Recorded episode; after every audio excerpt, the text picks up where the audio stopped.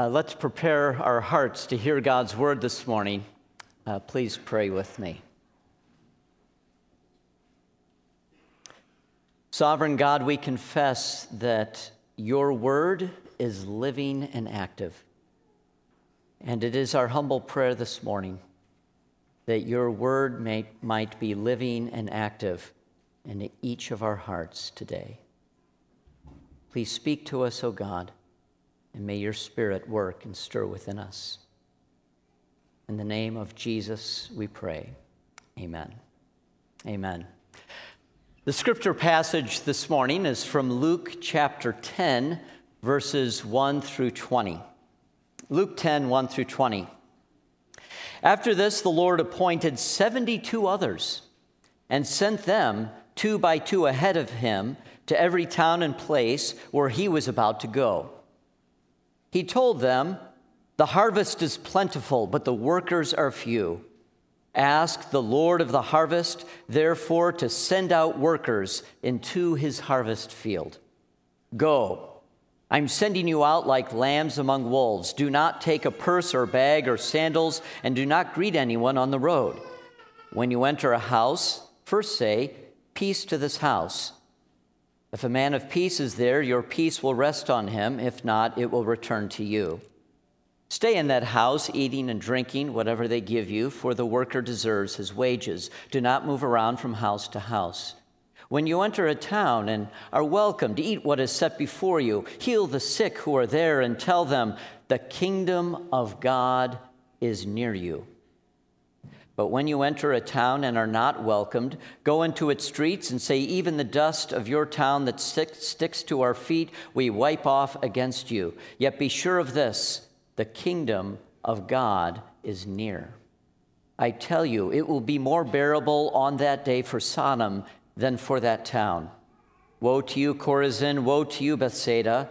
For if the miracles that were performed in you had been performed in Tyre and Sidon, they would have repented long ago, sitting in sackcloth and ashes. But it will be more bearable for Tyre and Sidon at the judgment than for you. And you, Capernaum, will you be lifted up? to the skies? No, you will go down to the depths. He who listens to you listens to me. He who rejects you rejects me. But he who rejects me rejects him who sent me. The 72 returned with joy and said, Lord, even the demons submit to us in your name. He replied, I saw Satan fall like lightning from heaven. I have given you authority to trample on snakes and scorpions and to overcome all the power of the enemy. Nothing will harm you. However, do not rejoice that the spirits submit to you, but rejoice that your names are written in heaven. This is the word of the Lord. Amen. Well,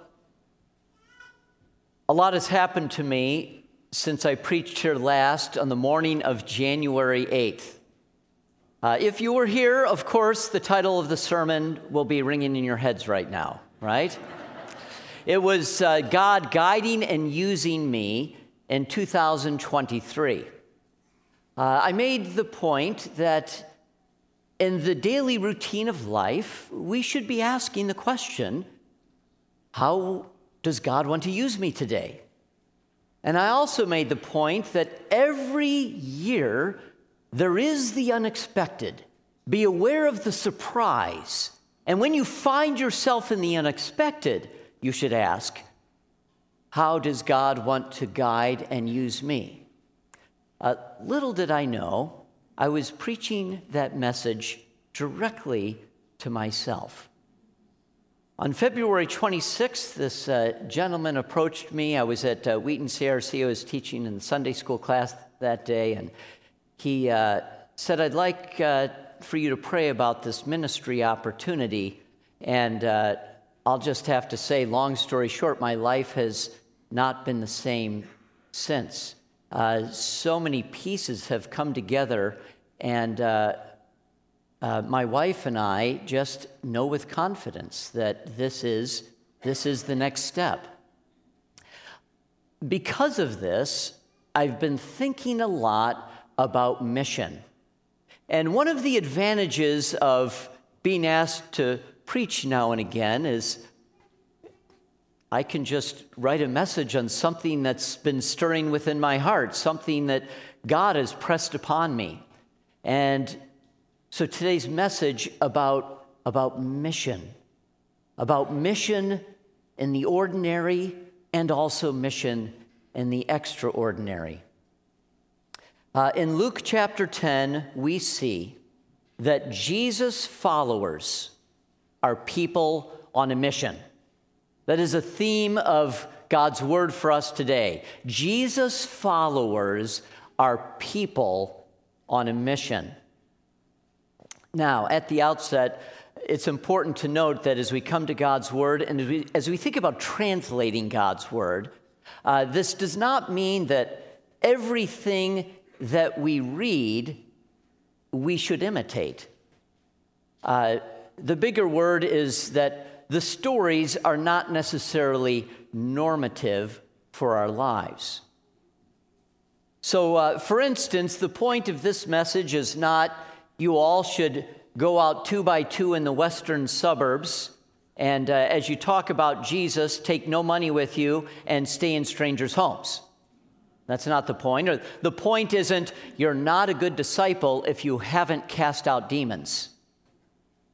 However, is there something deep and profound that we can learn as we go to God's Word and think about how Jesus is calling each one of us to be a faithful disciple? And yes, there is much to learn.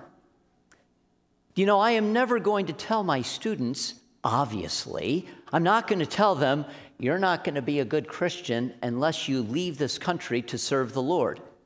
However, as they hear about my own journey of faith and how it happens to be that my wife and I will be leaving the country serving the Lord, do I hope with all of my heart that my students will take note of this and say, I wonder what journey God has for me. And I wonder how I can be a faithful disciple of Jesus on the journey that He has called me to. Yes and amen, this is my desire. And so this morning, uh, we look at this message that, that is to all of us Jesus followers are people on a mission. First, the call of the mission. The call of the mission. Now, in context here, uh, Jesus is transitioning out of this popular time of preaching uh, in Galilee, where thousands were gathering, where the miracles were creating a stir. And now Jesus is transitioning with his eyes toward Jerusalem. So, in the context of this passage, uh, we read about the transfiguration, where Jesus meets with Elijah and Moses. Uh, we read about Jesus predicting his death, about Jesus resolutely setting out to Jerusalem, uh, about the Samaritan opposition, and then Jesus speaks about the cost of following Jesus, that it requires sacrifice. And then we come to this passage in Luke chapter 10. Um, it begins with Jesus appointing 72 people. Now, Jesus appointed his 12 disciples, of course, and uh, you could say that the 12 is reflecting the 12 tribes of Israel. One might ask, why 72? And uh, just something that's kind of interesting Bible wise that I learned I like, I don't know, I just kind of like to share things I learn about the Bible with other people. And uh, so, if you uh, are following along in the paper Bible, you'll see a little footnote after 72. And if you look at the bottom there, it will say some manuscripts say 70. So 70, 72. Why is that important? Because in Genesis chapter 10, there is a list of the table of nations, and there's a list of 70 nations. So while Jesus is not explicitly saying this, some think that by the sending out of the 70 or the 72, Jesus is, is suddenly communicating that the gospel is not just for the 12 tribes, but the gospel is for the world. That there is now the inclusion of, of Gentiles, not just Jews, in the proclamation of Jesus Christ. Kind of a little interesting tidbit as we go along. So we come to verses 2 and 3, which I will call the, the, the I will say is the call of the mission. He told them, The harvest is plentiful, the workers are few. Ask the Lord of the harvest, therefore, to send workers out into the harvest field. Now, when you think of harvest, before harvest comes waiting, comes waiting. And uh, as I was going over the sermon, I was in my dining room looking out my back window, and uh, I just have to say that if you came to my house, the backyard is, is just peak season for the flowers on the trees. Uh, every day when I come home from school, I just stand there and I'm like, oh, this is so beautiful. So good. Here's the thing I have been stinking waiting all winter long for this. I look out, bare, bare, bare, and finally, finally, the trees are in bloom and it is beautiful. Now, in our text here, the, the image, the metaphor is farming. And when you think about farming, you think about waiting. You know, you have your, your fruit trees planted, you have your grain planted in Israel. And what do the farmers do? What do the farmers in Illinois do? They plant and they wait. They wait days, they wait months, and then finally, finally, it is harvest time. And when it's harvest time, what does that mean? It means the work is, is ready. The work, there's a lot of work to do, and it is urgent. You need to get going. And so Jesus is saying something about his kingdom. The Old Testament prophets were longing for the day for the Messiah, not exactly knowing how that would be. And even in our, our text here today, not actually not our text, after our text, verse 24 of Luke 10, for I tell you, many prophets and kings wanted to see what you see. So there is this whole longing in the Old Testament for, for something that is coming, God's new work. And then you have 400 years of waiting between Malachi and Matthew, where people are longing for the Messiah. Now Jesus has come. Now the harvest is plentiful for the Messiah has come. The good news of Jesus is to ring out in that area and around the world. And Jesus says, now you need to go and harvest because there are people waiting to receive the good news of Jesus Christ. And it says, ask the Lord of the harvest. It says, pray. It says, pray. And uh, I thought, you know what, it would be appropriate right now just to pause in this message and to pray. Um, I need it for my own heart. You need it. What do we need? We need greater vision to see the harvest and a greater burden to be workers of the harvest. So let's, let's pause for a moment and pray.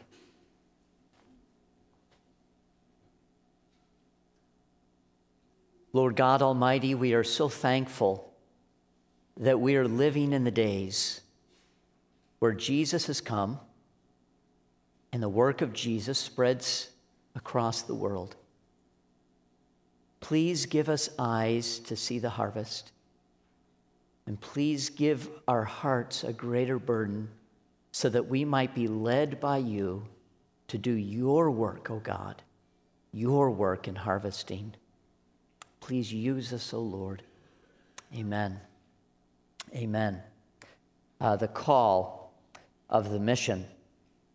As I think about harvest and this call for each one of us to the mission, Uh, I think about what questions I ask myself each day. And, I, you know, honestly, we're asking ourselves questions every day, and they might be not conscious, just subconsciously, we're asking ourselves questions. Uh, one of the questions, quite frankly, is what's the most important thing to me today? And uh, so often, us humans, ah, we struggle with the most important thing to me, honestly, is my will be done. Push come to shove, so it's going through our mind in the background, and we're living, my will be done. And so it's, it's very important for us to recognize what's going on because those questions influence our motives and our desires. And so, what kind of questions do we ask ourselves each day? And uh, I would like to encourage you, in light of God's word in this call to mission, uh, that we reflect on this and we more intentionally ask ourselves when we start the day, how does God want to use me for his kingdom? What kingdom work is before me today? And then as we go throughout the day, in some way remind ourselves to ask the question how might God want to use me in this situation that I find myself right now? How would God want to use me? The questions we ask are, are important in order to answer this call of mission to the harvest. Uh, we easily forget. We easily forget. Uh, we do need to be gracious uh, with ourselves and others and not beat ourselves up. And at the same time, we need to challenge ourselves to press on in this call to mission. Uh, secondly, the risk of mission. So, the call to mission, the risk of mission. Uh, now, before uh, the risk, uh, verse 9, what's the message of the mission? The message is the kingdom of God is near you. The kingdom of God is near you. The kingdom of God, God's rule over this world, and now God's rule in light of Jesus Christ. And uh, fact of the matter is, you gotta, you gotta follow the rules of the kingdom. There are consequences whether you believe it or not. Now, as a teacher, I have the kingdom of the classroom. And I tell my students that I am a benevolent dictator. Now, the point isn't to be a stinker. The point is simply to say this isn't a, democracy. I call the shots, and by the way, I'm also a nice guy. Okay, a benevolent dictator. Uh, however, whether a student agrees with me or not, whether a student thinks this is fair or not, if they get out their phone and start to text in class, I will walk over and, oh, oh, friend, oh my, and benevolent, benevolently remove the phone from their hands and take it and turn it into the office, whether they like it or not. Uh, if a student refuses to do work in the kingdom of my classroom, like just refuses to do work, they, they fail the class. Sure, you're wondering, after teaching Timothy for 24 years, how many times this has happened. Only once, and it was the first or second year of my teaching. I still shake my head at what was going on in the mind of that lad. Uh, rest assured, nobody from Faith Church. Of course not. So the, the, the, point here is you know we all have our little kingdoms and i got my kingdom of the classroom and i have a certain order to the kingdom of the classroom. Now even more importantly almighty god exists. Almighty god is the creator and not only did god create he has a created order to his creation. It's just the way things are. Whether people believe in God or not. That's why it's so important that kingdom people proclaim the news that the kingdom of God is near. I'll tell you one fundamental truth of God's kingdom. Fundamental truth. this is the truth that the prophets of old were looking toward. The fundamental truth. I say this with humility, and I say this only because God has burdened my heart and, and most of your hearts with this as well. Jesus is the way, the truth, and the life. Whether people believe it or not, we proclaim that Christ has died, Christ is risen, and Christ will come again. Therefore, since this is a fundamental truth of God's kingdom, we are called in, in word and reflection indeed to, to say the kingdom of God, it's centered on Jesus Christ as the way, the truth, and the life. Now, that's the message. The, this point, to come back to it, is the risk of the mission. The risk of the mission. And Jesus says to his 72, 70, 72 that go out, essentially, there will be some that accept you because the harvest is plentiful. Some that accept you and accept the message. However, there will be some that reject you because this is the message you are proclaiming.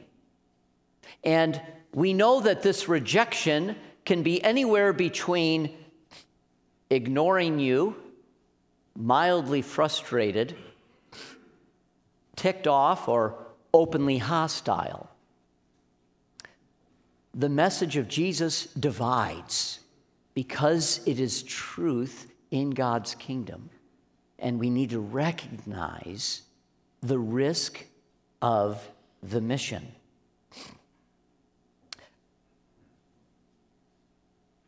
The fear of non acceptance should not stop us in being harvest workers, should not prohibit our call to the mission, the fear of non uh, of, of non acceptance. Of course, we should be winsome, we should be kind, we should seek to be understanding, we need to listen to others, really hear people, show that we care, and at the same time, boldly proclaim Jesus. And when we do, this involves the risk of the mission. And last, the response to the mission. The response to the mission. So Jesus sends out the 72. They go into the towns ahead of Jesus. Now, think about that. Jesus has a full schedule because Jesus is now going to visit these towns after them. So they go out, they come back, and okay, they, the high five wasn't invented yet, I don't think. However, kind of they were doing that. Okay? Yeah, they're talking to each other, like, what happened? What happened? What happened? And they are excited. How does the Bible explain this? It says, verse 17, the 72 returned with joy and said, Lord, even the demons submit to us in your name there was success in the harvest. And then Jesus even acknowledges this success. Uh, verses 18 and 19, Jesus speaks of the defeat of Satan, and he also speaks of the protection of his people and acknowledges the wonderful advance of God's kingdom. All good. And then Jesus says something profound obviously should not surprise us. Very important for us in kingdom work, what Jesus says next. And to be honest with you, in all of my thinking about mission, I, I, I came across this verse and I stopped. It's like, wow. And then I thought, okay, I'm writing a sermon on this and going to Faith Church. This is, just, this is just how it happened. So, verse 20, verse 20. Jesus says, however, do not rejoice that the spirits submit to you, but rejoice that your names are written in heaven. Remember the first song that we sang today? I am a child of God. It's fine to rejoice in many things, but we need to remember that our true joy, the foundation of our joy, and Jesus is saying this the foundation of your joy is that you belong to God, that you are a child of God through the Lord Jesus Christ. And we must never, ever forget that. Results don't define us, Jesus does. That's part of the reason why this that Jesus says this is so profound and so important for us. Results do not define us, Jesus does. What drives us forward in life, what drives us forward in the mission, is not answered prayer or results in ministry. It's that we belong to God through Jesus Christ. Now, thank God for when prayers are answered and rejoice. When there is ministry success, amen, celebrate, that's wonderful. But we must come back to the foundation of our joy, and that is who do we belong to? That should be our greatest joy.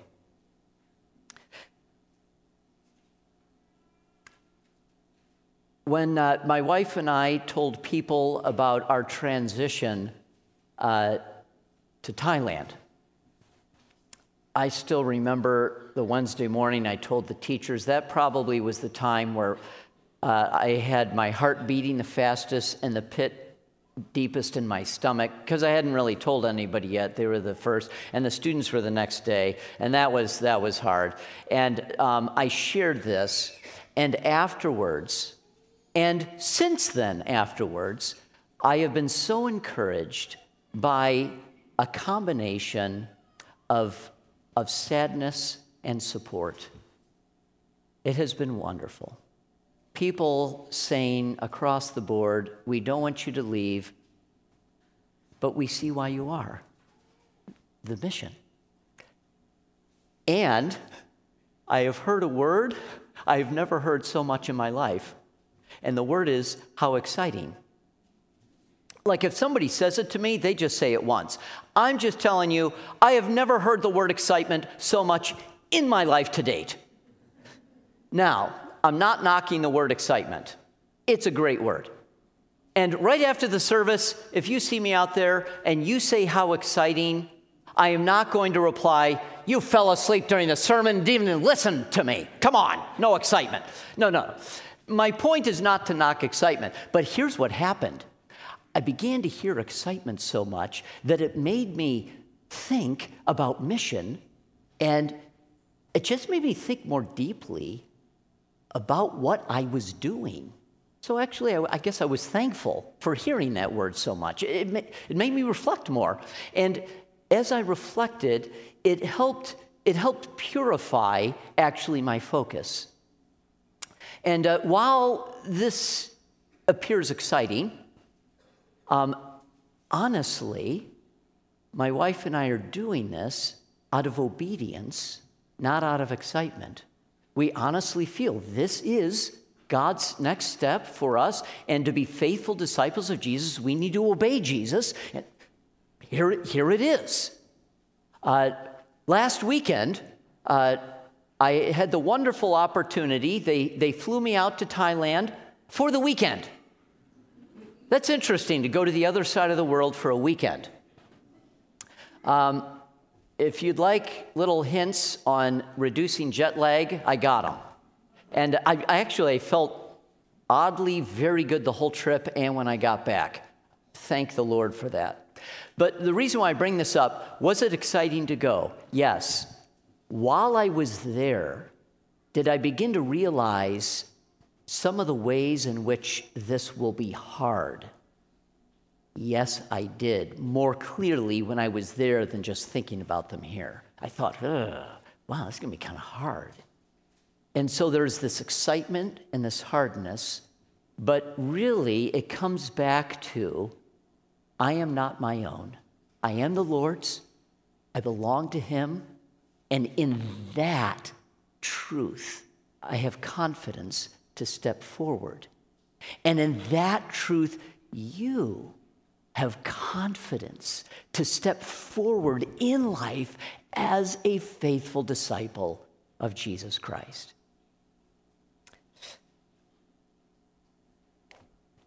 So, what do we rejoice in? And how do we live each day? It, it simply begins with a personal commitment to Jesus Christ. And this morning, we saw two high school girls stand up in front of church, probably not their first pick, but they said, This is important enough, so I'm going to do this. They stood up in front of church and, and confirmed publicly what God had already worked in their hearts and lives, confirmed publicly yes, I am committed to Jesus Christ. And to answer the call to the mission, it begins with that commitment to Jesus Christ. And then, next, as you're committed to Jesus Christ and the Spirit works in your heart, your desires begin to shift and change according to God's desires for you. And as your desires change to serve Jesus, then you take action. You take action to the call. And that action, every day, that action can be a rightly timed word of encouragement. The moment when somebody needs a helping hand and they, the person who gets the help goes, why did they do that? Or how did they do that with such joy? The action is saying a word of encouragement to somebody who desperately needs it. The action is to be bold and to speak of Jesus to somebody who desperately needs Jesus in their lives. One of the reason, other reasons why I thought about this sermon and mission is because I found myself constantly looking in the future. Like, oh, when I do this, when I do this, make these, to do this. And, and God reminded me, okay, fine, but guess what? Right now, tomorrow, this week is the mission. It doesn't have to be some grand plan. It's in life, we are called to mission. So, tomorrow, tomorrow, how are you going to be a person on mission? How are you going to do that? Uh, so, uh, to close, I'm going to ask you a, a rhetorical question. Kids, education, a rhetorical question means you don't need to raise your hand, okay? So, the rhetorical question is this past week, as you reflect upon your life, were there times in which you forgot God's presence and you weren't living with a sense of mission for Jesus? Were there times? Okay, now if I did have you raise your hands, honestly, we would all raise our hands. So the question is how can we more consistently live with a sense of God's presence and with a sense of mission? Okay, and here are just three simple things. Uh, number one, go to church. Yay, you got the first one. This is good. Uh, Lots of things happen. We gather as community to worship. I, I, won't go into all of that, but I will say this as humans, we are weak. We need the encouragement of one another, and we need we just need messages from God's word to remind us because we forget. And I just pray that God would use his word today in your life to re energize you for the week ahead to live in mission. So go to church. Secondly, uh, and this is, uh, you know, obvious, uh, but da- being committed to daily not just reading God's word, but feeding on God's word daily. This helps you with your kingdom perspective. And then, third, when it comes to prayer, uh, we should have a prayer time. There's lots could be said, but I want to say this specifically. Uh, how can you have targeted times of prayer throughout the day? Like many of you already might have a prayer time, and then maybe you say a, a prayer uh, before each meal, right? So, how could you maybe add a sentence into that prayer that just refocuses you on the mission that God has called you to? And maybe there's other times. For me, uh, I've said this before. I'm a, I'm a like a, a to-do list guy.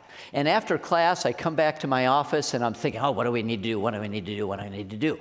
And God has just challenged me that when I come back to my office, even if it's just a minute or two, just sit there, pray, say, Lord, guide me, use me. I'm on mission for you. And so I don't know what that looks like for your own life, but what are times throughout the day that you can, even if it's a minute or two prayer, where you're just being brought back to that you live in the presence of God and He wants to use you to do His kingdom work in this world. Here's how this passage ends. Here's how the sermon ends. At that time, Jesus, full of joy through the Holy Spirit, said, I praise you, Father, Lord of heaven and earth, because you have hidden these things from the wise and learned and revealed them to little children. Yes, Father, for this was your good pleasure.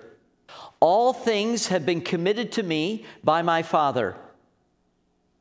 No one knows who the Son is except the Father, and no one knows who the Father is except the Son, and those to whom the Son chooses to reveal him.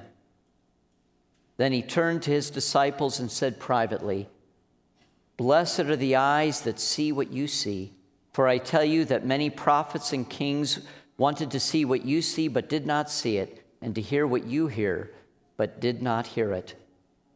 Friends, you have heard the message of Jesus. You are blessed. Now go serve Jesus in the world. Let's pray.